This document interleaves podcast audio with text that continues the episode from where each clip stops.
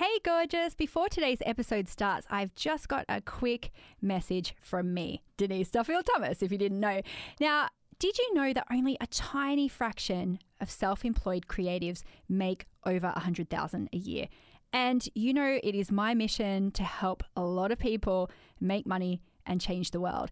And if you're a creative, it's not your art that's holding you back. It's your money mindset and strategy. So I am so excited to share that I am coming to the United States to sunny Orlando for one of my first speaking gigs in a long time. And it's going to be in January 2024 in Florida. It is going to be an unforgettable three day conference all about creativity and making money. And I'm going to be talking about all things money mindset so I can fire you up for the most successful year ever. Now, I'm going to be joined by fellow keynote speaker Donald Miller, who you probably recognize as the world famous mastermind behind the Building a StoryBrand. I am so excited to meet him, and you'll be excited to hear from him as well. And there'll be so many other amazing speakers there too. So, what am I talking about? What is this conference? I'm talking about BopCon. BopCon. I'm so excited. It stands for the business of photography. So, if you are in the photography business, you're a portrait or a wedding photographer, a family photographer, or any kind of photographer, this conference is a must to attend. Now, I have heard that I'm a little bit famous in some of the photography circles. I keep on meeting photographers at events and in my money boot camp, so I know that there are a lot of photographers listening. Who is your host? Your host, Megan DiPiero, who is a money camper, by the way, has hand selected speakers from inside and outside the photography industry to help small business owners and artists like you focus on success. And you want to hear something really special? I have a unique opportunity for 35 lucky VIPs. Register for BopCon today and you'll get the lowest ticket price available, plus the chance to meet me in person at an intimate VIP luncheon. Remember though, there's only 35 VIP spots for that, so sign up right now so you don't miss out all the details about this amazing conference in January 24 in Florida can be found at BopCon Live. So B O P con L I V E, so bopconlive.com slash Denise DT.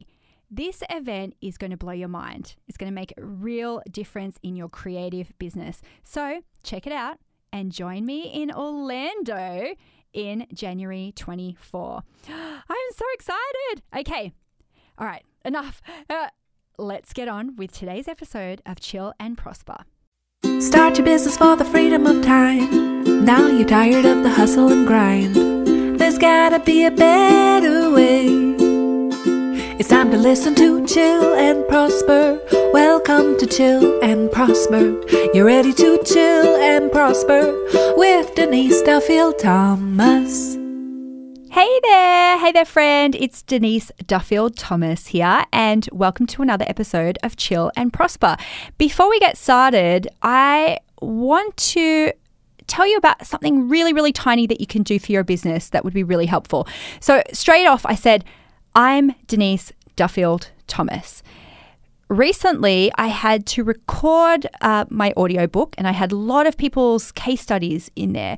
And I want to make sure that I'm pronouncing people's names properly, of course, because it is such a big thing, especially if you have a slightly unusual name and you're used to people mispronouncing it. So for every person on that um, case study list, I went Googling to find their name. And so many of them, I could never find a single video where they said their own name. And so I think it's really key every time you do a video or a podcast or whatever, always introduce yourself. I started doing this a couple of years ago because I'm an introvert. And also, I had this mantra of my face is my fortune, my face is my fortune. And I thought, I'm just going to just make people remember my name. Fam. uh, I just want people to remember my name. So I started saying my name all of the time.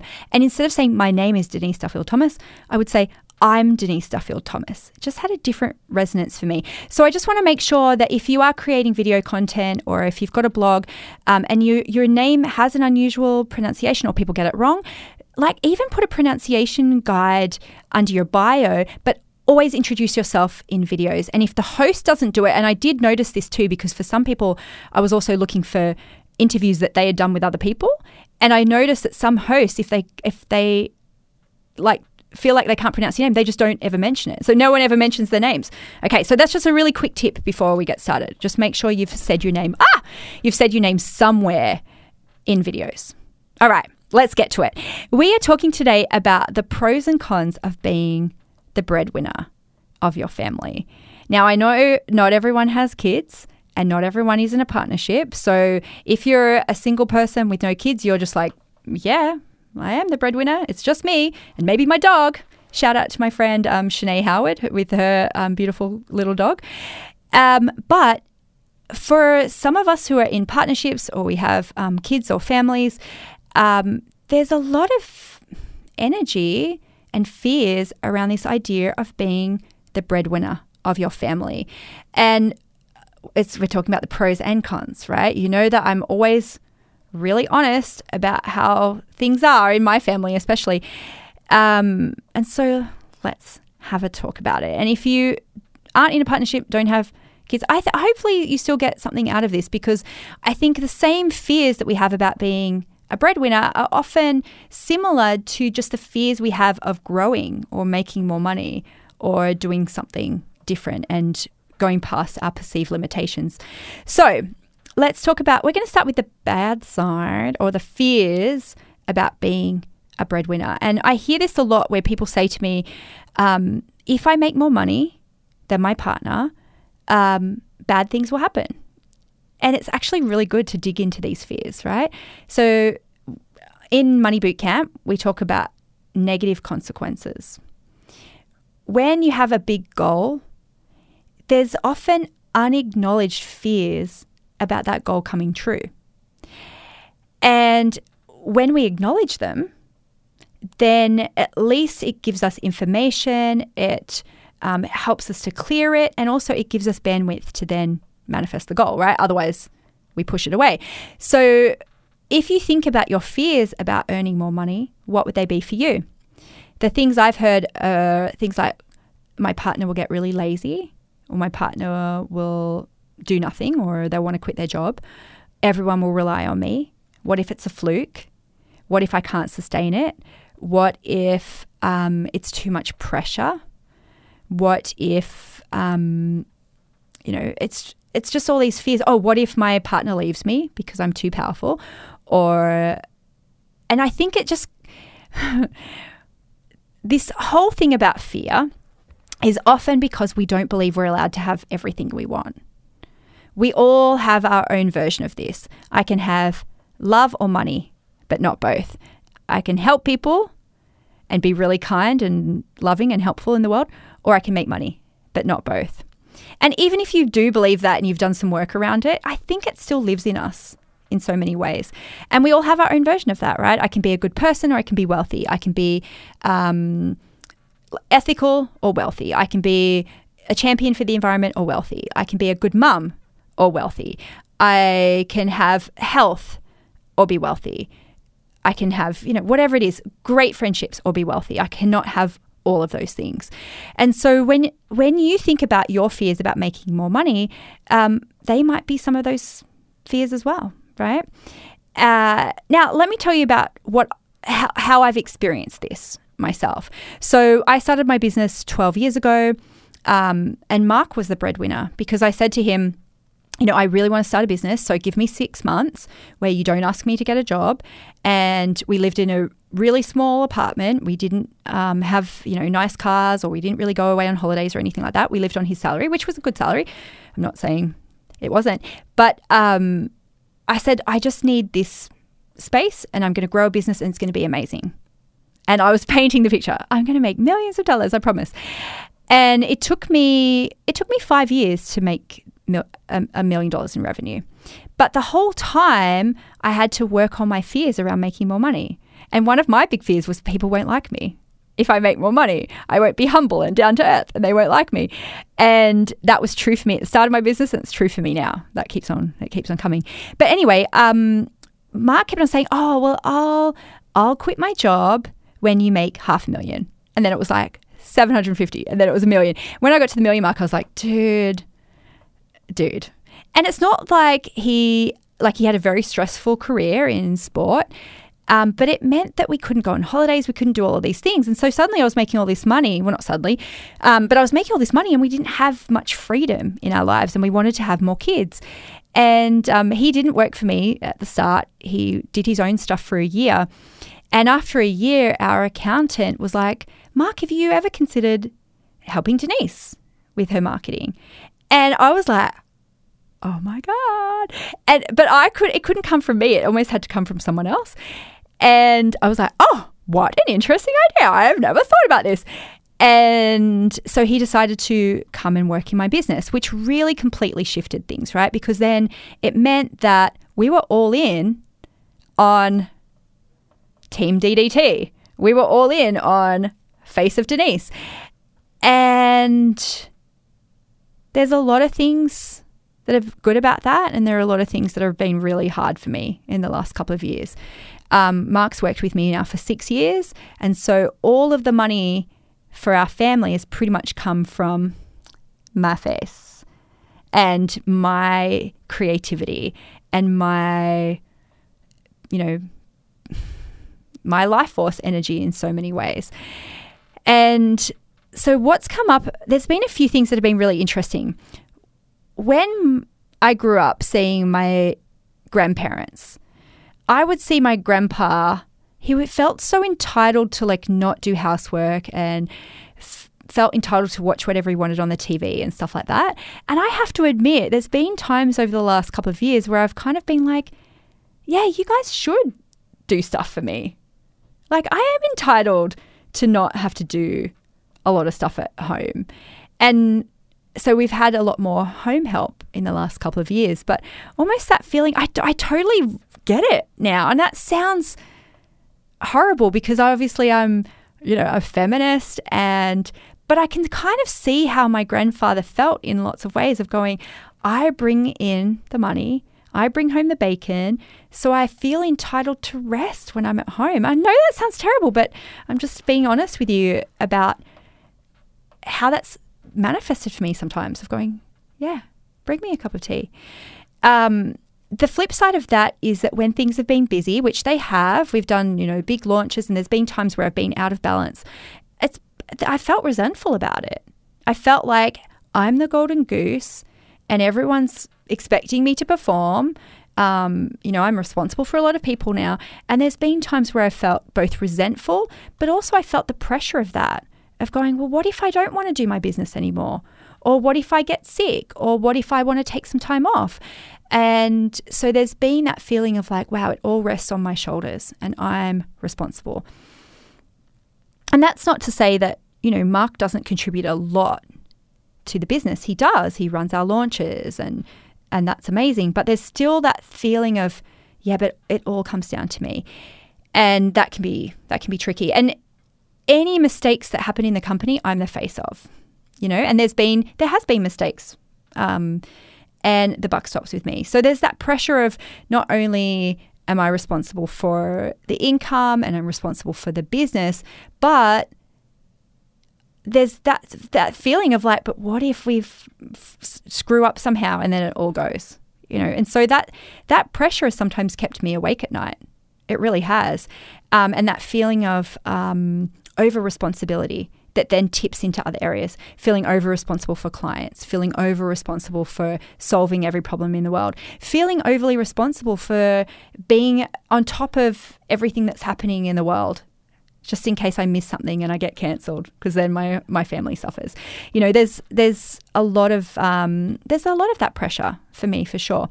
Now it's not all bad though. Don't worry, it's not all bad. I'll tell you about the good stuff after the break, and probably a bit more bad stuff too just for realism. All right, see you in a sec. Hi, my name's Rochelle Williams, and I run an epic community for network marketers teaching them automations and systems for their business. Being a fellow Aussie, I have followed Denise for many years and been very inspired by her entrepreneurial journey. I have read all of the books, and I'm also part of the Money Bootcamp, and I cannot recommend it higher. It has absolutely changed the way that I do business. But the most epic breakthrough that happened for me is doing my money archetype and realizing that since becoming a mother and moving into motherhood, I had stifled my celebrity status and stopped kind of stepping up to the microphone myself. I had, um, you know, held myself in the shadows of my business and got really good at tech and behind the scenes. And so, having done that archetype test, I was able to really step into the limelight and really shine my light and do the things that I was holding back. Having been an actress and a singer for a long time, I knew that that was my flow and that was the place that I needed to be. But I just needed that little nudge from somebody to kind of go, actually, no, that's your archetype. That's where you need to be in your genius zone and in your flow. And that's where it gets to be easy. So thank you so much for your inspiration, Denise. Okay, welcome back. We are talking about the pros and cons of being the breadwinner of your family. Uh, as always, I love to hear your thoughts about these episodes. So always hit me up on social media. I love when people share the episode and share their learnings to their community as well, because that's way more powerful than just sending them to me solo. Um, you know, what if what has come up for you around this? Maybe fears that you didn't realize you had about making more money. All right, so we talked about the the bad sides of being the breadwinner. Let's talk about the, the good stuff. Um, I feel like such a powerful woman being able to earn my own money. It makes me teary thinking about it because my grandmother, she w- had to look after four kids and she took in extra money wherever she could. So she took in sewing, she sold Nutrimetics makeup a little bit in her later years. She worked in a haberdashery store. She did part time uh, in a, I'm making a weird gesture, pulling pints at a bowling club. But she didn't have the power and the opportunities that I do. If she could have had an internet business that she could have done around her kids, oh my God, her life would have completely transformed. And same with my mum. So my mum had me at 17. She had my brother at 21. Um, we were in and out of relationships. We, cha- we moved house a couple of times a year for my whole life. And it was a real struggle for her because she had to be on welfare. And it was really hard for her to have regular employment because she had young kids. And I think, what would she have done with an internet business? Like, our lives would have been completely transformed. And so the the power I feel in, in in knowing no matter what, I know I can make my own money. No matter if we get divorced or I'm a widow or something happens, I know that I have the skills and I live in this time of opportunity to make my own money. Like that just feels so powerful. And I can see it in myself the last couple of years that I I I I'm just powerful with it you know, and I don't feel intimidated by other people, but also I just go, yeah, I'm successful. And actually, I was at an open house the other day with a real estate agent, and um, and he was like, oh yeah, your your house is beautiful that you're selling. It's amazing, and you know, remind me what you do because he he knows where we live, right? Or you know, the house that we are selling, or maybe have sold by now. And um, I said, oh, I'm a personal development author and business coach for women. And he goes, you must be doing all right. And I was like, yeah, I am. like with no apology. I was just like, yeah. And I just thought, I'm so rich. No, but it just is that feeling of just going, yeah. And it feels really good. And I want that for everybody. And this is the work that I do, right? Make money, change the world. Make money, change the world. I feel powerful knowing that I can spend money in ways that enrich my community. I can solve problems with money.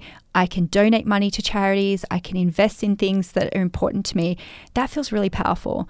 And that doesn't mean I'm I'm perfect at that. I've made so many mistakes around money. I've bought things for the fun of it, like cars. I went through a bit of a antique car phase where I bought like a Kombi and a an old truck, several old trucks, and like a VW shell that I planted succulents in, and an MG convertible and all of these cars because I was just like, oh, it's so much fun to save old cars. And then I found out it's actually not. It's actually a pain in the ass having antique cars. And I started selling them. But it's just that feeling of going, I can choose. If I want it, I can buy it. If I want to solve a problem, I can do that. And that kind of intertwines sometimes with that over feeling over responsible for people and just wanting to solve problems with money instead of like emotional work or like deep emotional work. I'm just like, oh, I'll just I'll solve that with money. Um, but it's it's powerful being able to do that. It really is. And some of the things that I've spent money on in the last couple of years, I'm really proud of, like investing in musicals, um, and the investing money in charities and all the tax that I've paid. I'm even power. I feel powerful about that. My tax bill over the last couple of years is about seven hundred and fifty thousand dollars a year. And that makes me feel good. It makes me feel powerful to be able to do that. Um, yeah, if I want it, I'll buy it. I can buy myself a flower farm. I can buy myself flowers. I just literally grow them myself because I have a flower farm. And that feels really cool. The other thing that's really cool about that too is my kids seeing me as a powerful woman, a powerful mother, a powerful businesswoman. Um, about a year ago, I started this affirmation that just changed my life. And it is I am a creative genius. I am a creative genius. And it's got nothing to do with money necessarily, but it really did start to change my brain because one, I kept on thinking, no, creative geniuses are men. It's so arrogant to call yourself a creative genius, right? But I was, it, it actually unleashed this whole new level of creativity for me of going, I am a creative genius. And I started saying it so much that my kids started saying it about me too. And this is the thing that you can start now. You might not have all the money that you want to have now, but you can start changing the way you talk about yourself, about money, about your business, about your creativity um, around your family, around your kids, around your community, around your clients, because it, it does shift things. You know, in um, the musical Hamilton, which I love. And there is a line in Wait for It that Aaron Burr sings. And it was, um, My mother was a genius. And so my kids sing that to me all the time. I go, my mother was a genius. And the other one goes, genius. And they just do this call response and they start selling, you know, saying it down the hallway, my mother was a genius. And you just hear this voice, genius. And it just feels so amazing knowing that I'm changing their view about what's possible. Not only for me as a mother, but also for Mark as a father. Like he gets to be at home, they see us working together. Um, they see him taking on a lot of those roles that a lot of dads don't get to do because they are at work. Um, he's the one who drops them off every day and picks them up most days. He's the one who holds space for their school stuff. He's president of the PTA. It's called P&C in Australia. And they get to see that dynamic of relationship. And sometimes they see it go out of balance for sure because part of that power sometimes for me is I think I take it a little bit too far. I get a bit power hungry. Um, even though you know, Mark and I get paid the same in the company and, you know, we both work the same. I get to make the final decisions. And so sometimes I'm a bit like, nope, that's my decision. That's it. And that can be good and bad, right? Because I remember George, my son, who's six, when he was like four, he said something like, Daddies can be bosses too, you know? And I was like, oh, yeah, they can. But because I was thinking, well, of course they can. Of course, they can be bosses. You're going to hear this over and over again over your whole life that dads are the bosses or men are the bosses. And it's almost like I have to make space for him to realize that, you know, dads can be in charge too. It's almost like he, yeah, he has a completely different view about male female dynamics, which is cool and weird at the same time. Um, and it's really cool that my girls are seeing that you can just you can make your own money and you can be powerful and you can do things with that money. And you can use the money to solve problems and build cool things, not just give it away. You don't have to give all of it away, but you can use money to do cool stuff. And that's a really good place to tell you about my favorite quote from Sara Blakely, where she says, Money is fun to make, fun to spend, and fun to give away. And I want them to see all three of those things that we have fun making it and we love what we do and we don't apologize for that. And it does bleed into our family life a lot, and that's okay. And it's fun to spend it in ways that bring joy to us and and we share that with other people in our lives and it's fun to give away and increasingly we would love the kids to be involved in that too and helping us choose charities and just seeing that you know we make things we make things happen because of that so think about some of the fears that you have about being the breadwinner or just even making more money in general and you know, I've probably made all of those mistakes. I have sometimes gone too far in my masculine. I sometimes have felt the pressure of responsibility. I sometimes have felt like it's a fluke and it will all it will all go. All of those things have been true for me and you don't have to be perfect to make money.